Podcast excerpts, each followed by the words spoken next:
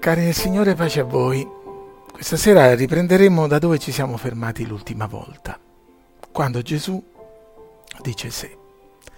Se dimorate in me e le mie parole dimorano in voi, dice Gesù, domandate quello che volete e vi sarà fatto. Domandate quello che volete e vi sarà fatto. Ma se dimorate in me e se le mie parole dimorano in voi. Abbiamo detto che tutte le parole di Gesù sono importanti, autorevoli, memorabili, degne di noda, ma abbiamo anche detto che quando egli dice se, sta legando una verità ad un'altra, sta legando una causa ad un'azione, una conseguenza ad una decisione. Sì, potete domandare quello che volete e vi sarà fatto, ma quando dimorerete in me e le mie parole dimorano in voi. Questa relazione con Gesù ci guida a pregare secondo la sua volontà, ma ci sono altre meravigliose cose che possiamo realizzare che però sono condizionate da un sé. Per esempio, vedere la gloria di Dio. Possiamo vedere la gloria di Dio, ma Gesù dice, se credi, vedrai la gloria di Dio.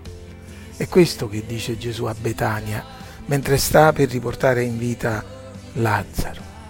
C'è un sé importante. Quando Pietro rifiuta di farsi lavare i piedi e Gesù gli dice se non ti lavo allora non abbiamo più niente in comune. È così importante capire che per vedere la gloria di Dio bisogna credere in Gesù e qualunque cosa egli ci chieda farla. Se noi vogliamo avere a che fare con Gesù, avere parte nel suo regno, dobbiamo permettere che egli ci lavi. E che dire quando Gesù, poco dopo eh, aver lavato i piedi a Pietro, poi dice, se sapete queste cose, siete beati se le fate. Eh? Siete beati se le fate la beatitudine del fare. Ahimè, fratelli, tante volte noi sappiamo tante cose. Molto cristianesimo è infelice, frustrato, depresso, ambizioso in cose che non riesce mai a realizzare. Sapete perché? Perché non c'è coerenza. Sarete beati se fate quello che sapete. E cosa dire quando Gesù, e noterete che sto attingendo a piene mani dalle parole per la notte.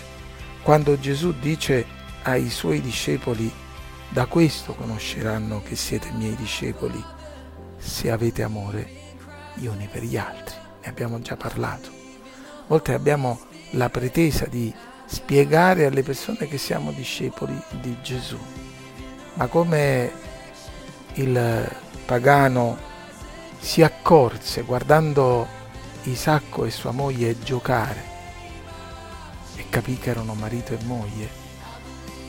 Così, fratelli, le nostre relazioni fraterne dimostrano l'amore per Cristo e sanciscono che siamo suoi discepoli. E che dire di quello che Gesù dirà fra poco, non abbiamo ancora letto. Voi siete miei amici. Se fate le cose che io vi comando. Siamo amici di Gesù, è qualcosa che ci fa piacere sapere, ma se, se facciamo le cose che Egli ci comanda, se è importante. Se è una porta che si chiude nel momento in cui non lo temperiamo, ma se è un paese meraviglioso che si apre davanti a noi, se ubbidiamo alla parola di Dio e forse il sé più grande, il sé più importante. È quello che ci riporta il profeta Isaia. Se voi non avete fede, certo non potrete sussistere. Se non avete fede. Se avete fede, voi supererete la prova.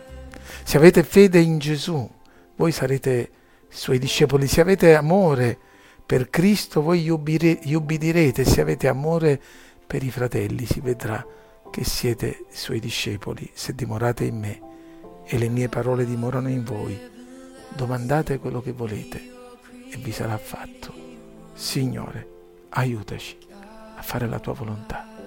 Te lo chiediamo nel nome di Gesù. Amen. Dio ci benedica.